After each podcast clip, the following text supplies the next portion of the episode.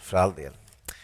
Eh, ni fick en liten litet russin ifrån stycket här tidigare av, av Sara, men nu får vi läsa hela stycket i Johannes 15 och de första 17 verserna. Jesus är den sanna vinstocken, är rubriken. Och så här lyder, nu, ska se, nu kanske det inte är samma översättning riktigt, men ni hänger nog med. Jag är den sanna vinstocken och min fader är vingårdsmannen. Varje gren i mig som inte bär frukt skär han bort och varje gren som bär frukt rensar han för att den ska bära mer frukt. Ni är redan nu rena i kraft av det ord som jag har talat till er. Förbli i mig så förblir jag i er. Liksom grenen inte kan bära frukt av sig själv utan endast om den förblir i vinstocken så kan inte heller ni det om ni inte förblir i mig. Jag är vinstocken, ni är grenarna. Om någon förblir i mig och jag i honom bär han rik frukt. Utan mig kan ni ingenting göra. Om någon inte förblir i mig, då kastas han ut som en gren och torkar bort och man samlar ihop sådana grenar och kastar dem i elden och de bränns upp. Om ni förblir i mig och mina ord förblir i er, så be om vad ni vill och ni ska få det. Min fader förhärligas när ni bär rik frukt och blir mina lärjungar. Liksom Fadern har älskat mig så har jag älskat er, bli kvar i min kärlek. Om ni håller mina bud förblir ni i min kärlek, liksom jag har hållit min faders bud och förblir i hans kärlek. Detta har jag talat till er för att min glädje ska vara i er och för att er glädje ska bli fullkomlig. Detta är mitt bud, att ni ska älska varandra så som jag har älskat er. Ingen har större kärlek än att han ger sitt liv för sina vänner. Och ni är mina vänner om ni gör vad jag befaller er. Jag kallar er inte längre tjänare eftersom tjänaren inte vet vad hans herre gör. Vänner kallar jag er, till allt vad jag har hört av min fader har jag låtit er veta. Ni har inte utvalt mig, utan jag har utvalt er och bestämt om er att ni ska gå ut och bära frukt, sådan frukt som består, för att Fadern må ge er vad ni än ber honom om i mitt namn. Och det befaller jag er att ni ska älska varandra. Varsågod och sitt. Jag kände när jag, först otroligt kul att vara här och vara hemma på något sätt. Det, ja. För er som inte förstår varför jag är så glad att vara hemma här, jag har ju bott i Väsby ett par år och jobbat här på Skopan och i församlingen. Eh, min fru hälsar så gott till er, Ellen, och eh, Febe hälsar också om hon hade haft förstånd till det. Men hon, eh, hon fyller snart tre. Jag tänkte när jag, jag hade, jag skulle säga det, att jag fyllde 40 i mellandagarna och ja, så nu är jag, jag har klivit in i ett, ett nytt livsdecennium och så får ni höra den första predikan som 40 plus. ja. Jag tänkte i morse, jag, jag hade fest igår eh, och jag hade inte koll på att ni hade ändrat till 11 gudstjänst när jag tackade ja till det här. Så att det blev en tidig morgon för mig för att hinna hit.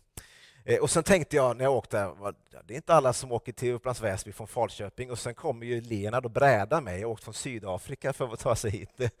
Plötsligt så kändes den där sträckan fyra timmar väldigt kort. Jättekul att vara här i alla fall. Eh, jag är med då på konferensen här framöver som, som börjar nu på tisdag.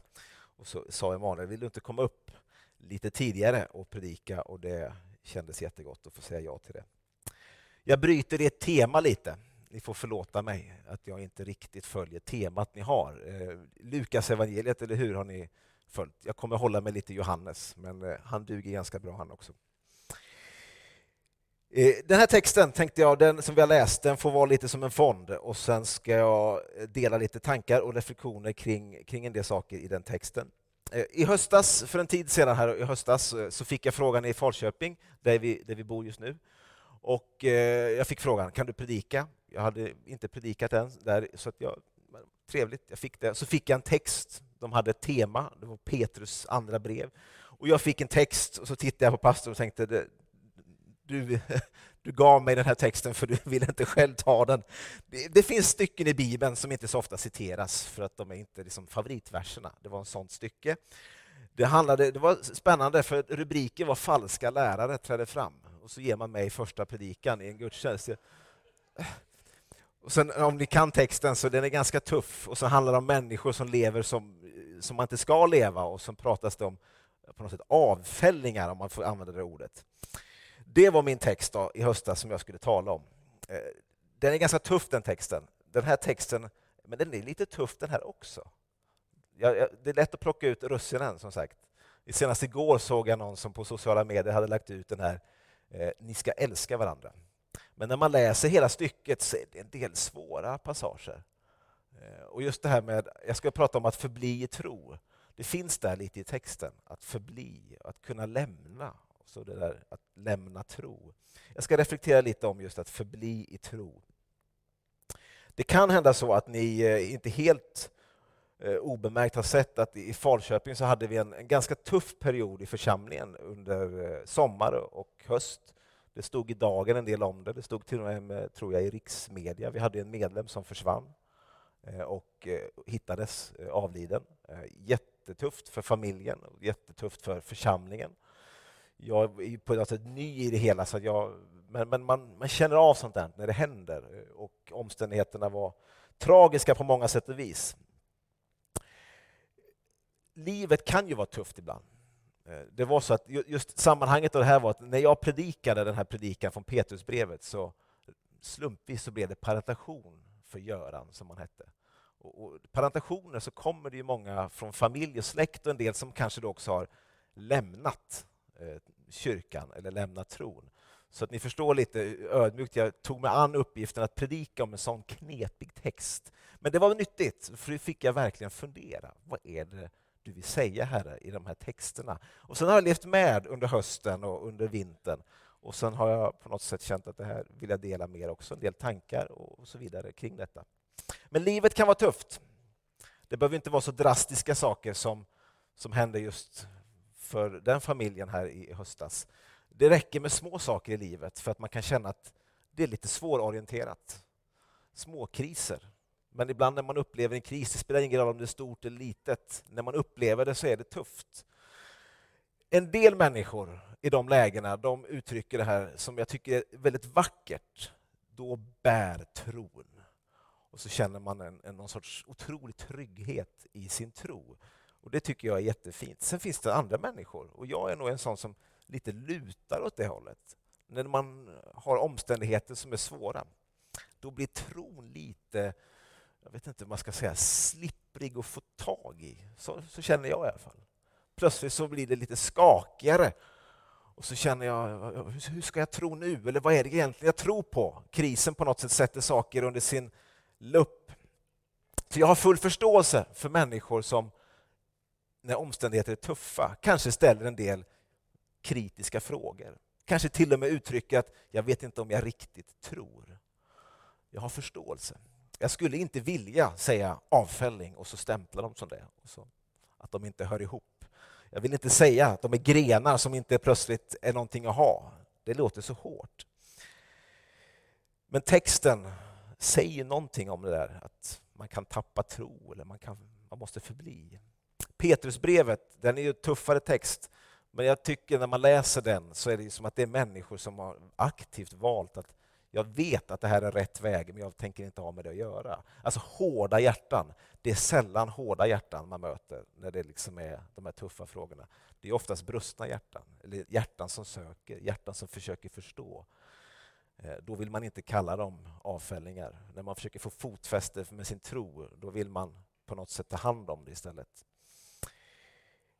Ordet säger ju att vår skatt, eller skatten, den är lagd i lerkärl. Och lerkärl, det är lätt att de spricker. Det är lätt att det går sönder. För att vara lite personlig med det, senaste året har varit för mig, eh, det, nu är väl jag som en, kanske lagd som person, att jag grubblar alldeles för mycket. Men senaste året har varit, jag har haft svårt att få ihop tro ibland. Alltså jag får det att funka. Det är inte intellektuellt svårt, men bara liksom få det att fungera. En del skulle säga att ja, du är småbarnsförälder, det är helt normalt. Ja, kanske. Men jag har haft det lite tufft sådär, stundtals. Och så gång på gång har man kommit tillbaka till de här texterna. Jesus, förblir jag i dig verkligen? Vad händer då? om jag liksom, ja. Men kanske jag har landat i att livet behöver inte vara intakt för att det ska fungera. Bland dammet av allt som går sönder så finns det en skatt. Och den skatten, den, den förblir hos mig. Vi ska titta på en, en bibelsammanhang i lite tidigare Johannes evangeliet i sjätte kapitlet. Där eh, lärjungarna och Jesus är ute på lite strövtåg. Ifrån vers, jag tror, vad sa jag, 67 tror jag sagt, eller 66 till och med. Kolla. Efter detta då drog sig, Jesus har precis talat inför, inför en skara människor. Efter detta drog sig många av hans lärjungar tillbaka så de inte längre följde honom. Jesus sa därför till de tolv, inte vill väl ni också gå bort? Och Simon Petrus svarade honom, Herre, till vem skulle vi gå? Du har det eviga livets ord. Till vem ska vi gå? Jag tänkte ge två stycken utmaningar utifrån några reflektioner med den här texten och den ifrån Johannes 15.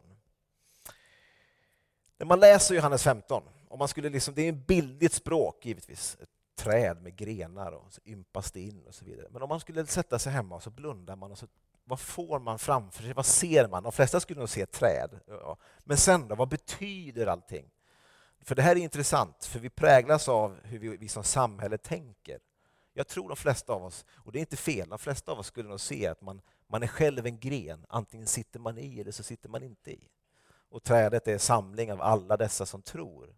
Och det är inte på något sätt felaktigt. Men tänk om det inte är hela bilden.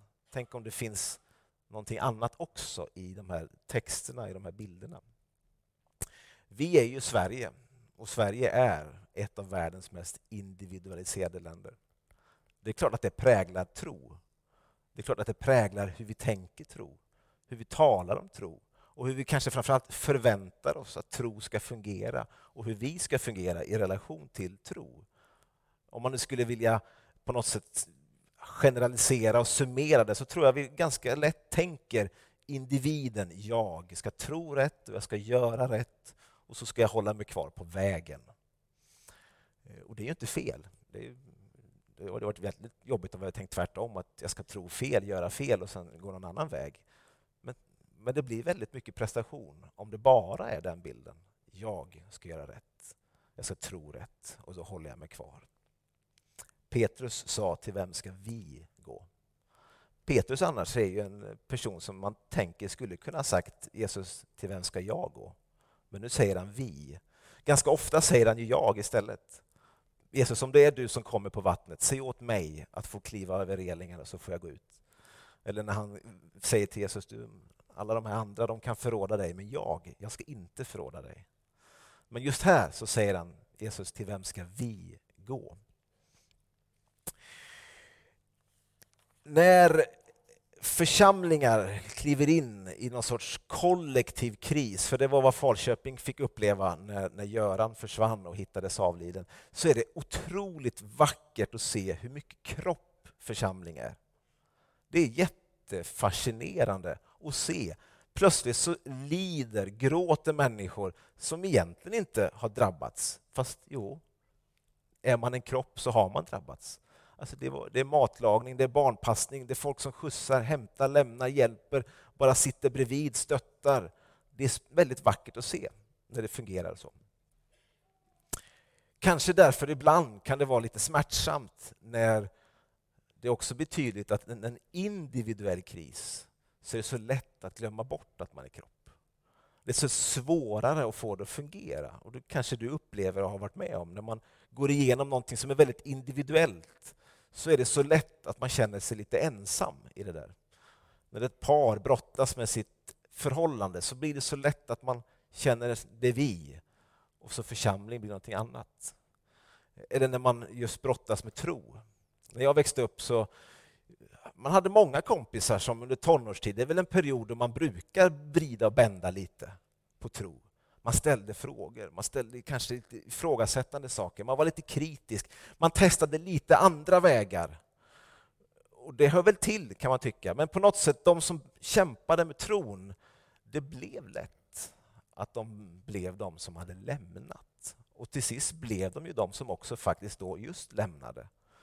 Eh, ibland har jag tänkt att, att när människor så att säga kliver ut på väggrenen, vad svårt det är eller vad lätt det är att de blir ensamma där ute. Men väg, när jag körde nu på E18 här så inser man ju att väggren är ju lika mycket del av vägen som vägbanan. Eller hur? Men ibland har vi agerat som att väggren är något annat, då har man lämnat. Men egentligen, väggren är jätteviktigt. Det är inte där vi ska färdas Optimalt är det inte där, men ibland behövs vägrenen när man måste ha kanske en nödsituation, när man måste sakta ner lite, när man måste ta lite tid att fundera, då är vägrenen optimal. Men ibland så kanske vi har just tänkt att är man ute där och slirar, då, då har man inte på vägen längre att göra. Men vägen är både bana och gren. Det tror jag är viktigt att komma ihåg. När människor kämpar med sin tro, när människor går igenom sin kris, vad viktigt att vi är kropp. Petrus sa, till vem ska vi gå? Och där stod de tolv. Ja, Taddeus, Judas Taddeus eller Bartolomeus, vad, vilka var de? Vi vet ju inte så mycket om dem mer än att de var lärjungar. Alltså Petrus vet man mer om. Johannes vet man mer om. Men Taddeus till exempel, det är inte mycket vi vet. Mer än att han var lärjunge och han eh, följde Jesus och han blev martyr för att han trodde på Jesus. Det vet vi. Jag tänker den här, nu ska jag måla upp någon sorts scenario som kanske är möjligt att det var så. Det, eller, ja, det kanske inte var så, men ni förstår. Den där dagen när Jesus hade talat och så börjar folk lämna. Och så står Taddeus där och kanske han ser kompisar som lämnar. Kanske han ser ledargestalter. Ni vet på skolgården, de här som när de gick någonstans då ville man gärna följa efter för att det var liksom de som var lite mer coola. Kanske det var någon som gick iväg då och så står Taddeus där och kanske känner att jag kanske borde följa efter. Det, det kanske vore bra för mig att faktiskt följa efter för den här, den här hästen som jag satsat på nu, Jesus, det kanske visar sig helt galet. Jag kanske borde. Och så känner han i sitt hjärta att fast jag vill inte. Jag vill stanna. Jag vill följa Jesus. Och så står man och har sin brottningskamp. Taddeus kanske funderar. Och så hör han hur det knastrar i gruset jämte sig och så ser han någon stiger fram jämte honom och så är det Petrus. Kanske han tänker då, ja, Petrus, ja, han, är, han är stabil, han, han vågar, han tar plats, han, ja, det är lätt för honom. Och så hör han Petrus vad han säger och så tänker jag Taddeus, det är en sten som släpper från honom när Petrus säger Herre, till vem ska vi gå? Han inkluderar Taddeus utan att Taddeus själv behöver kliva fram. Nej, jag tror att det här är en viktig fråga. Hur hjälper vi varandra att förbli i tro? Hur hjälper du någon annan att förbli i tro? Ibland tänker vi nog mycket att man tror för sin egen skull och det är sant. Men ibland tror vi kanske för någon annans skull. Hur hjälper vi att förbli varandra för, i tro genom livet, genom vardagen, genom äktenskapet, genom ångest, genom kriser, genom semester, genom arbetslöshet. Ja, semestern är den svåraste perioden att förbli kan jag tycka ibland. Hur hjälper vi att förbli i olika faser i livet? Eh, I julas, eller innan julen precis, så, så låg jag hemma och skulle man varvar ner innan man somnar. Och sen så gick jag och tänkte på de här, låg och tänkte på de här tankarna. Och så plötsligt bara inser en sak. Eh, en stor vinst med att få barn, det är att man plötsligt så, man ser Gud i så mycket.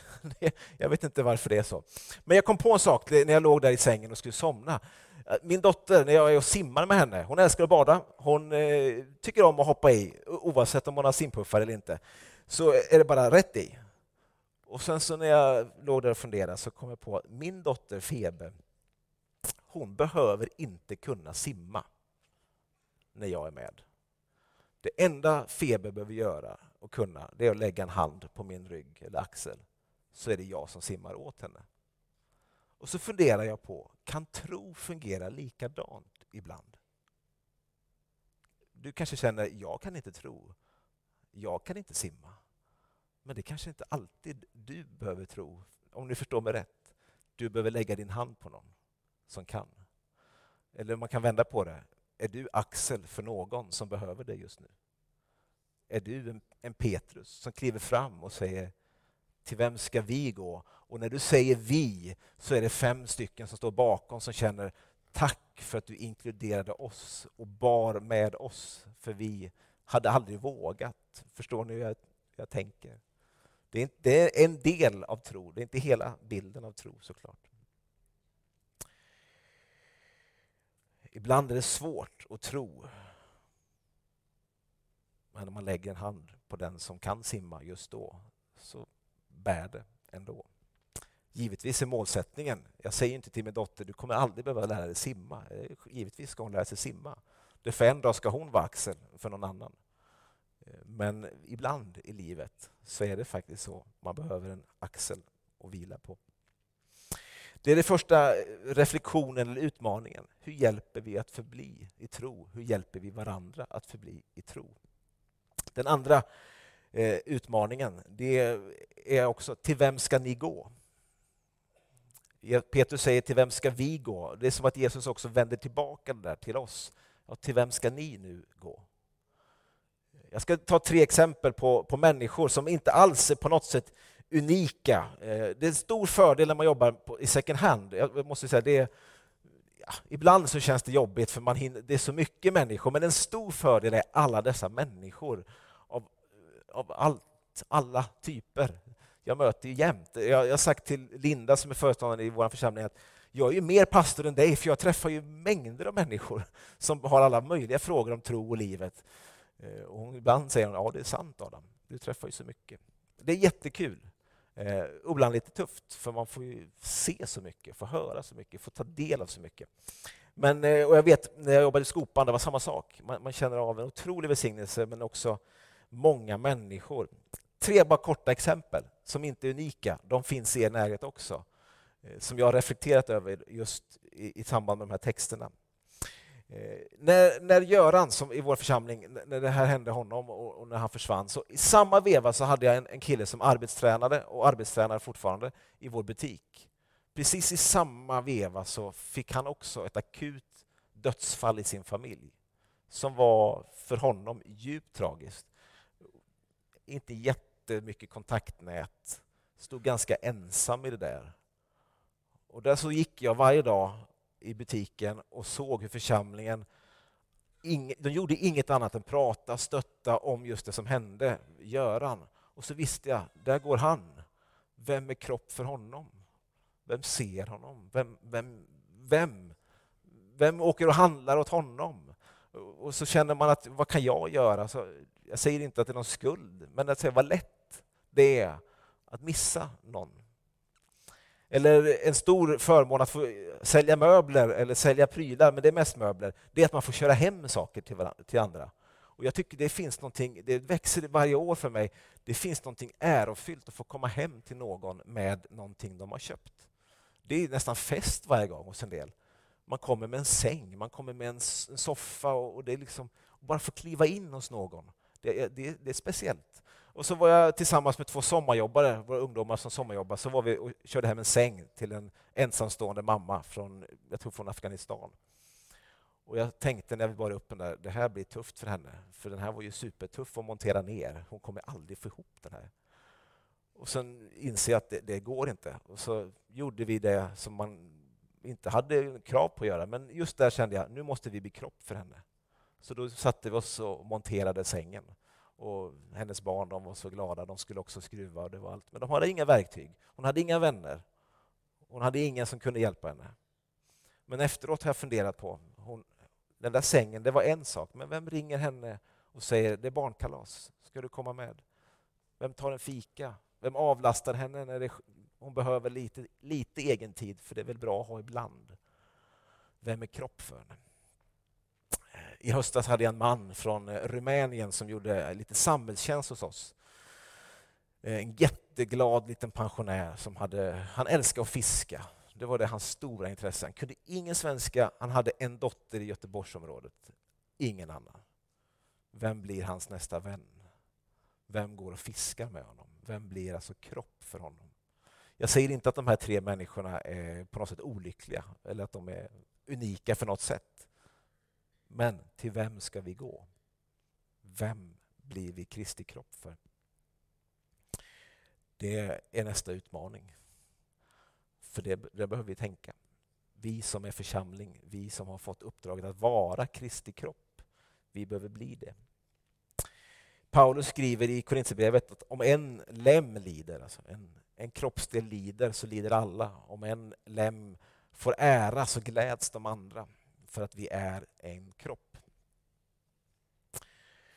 Vi ska alldeles strax fira nattvard. Jag ska, jag ska inte vara alltför långrandig utan jag vill bara dela de här sista tankarna. Men jag tror att evangeliet det handlar väldigt mycket om att inkluderas och att inkludera.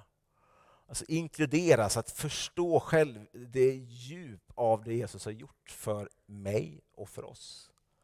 Att jag har av nåd fått blivit inkluderad. Och det kanske enkla jag gjort det är att tro. Och tro är att lägga en hand på hans axel och sen har man blivit inkluderad. Men att också inkludera. Att ställa sig frågan, vad är jag beredd att göra för att få fler att inkluderas? Att inkluderas och att inkludera. En befallning gav han oss. Det låter hårt när man säger befallning. Det låter så tyskt på något sätt. Men en befallning. Jag har ju tyskt efternamn så jag får väl säga. Men en befallning. Älska varandra. Det är ju inte det man brukar befalla folk. Det är, hade jag sagt det till frugan då hade hon ja, älska mig. Men eh, hur som helst, det står där. En befallning älska varandra.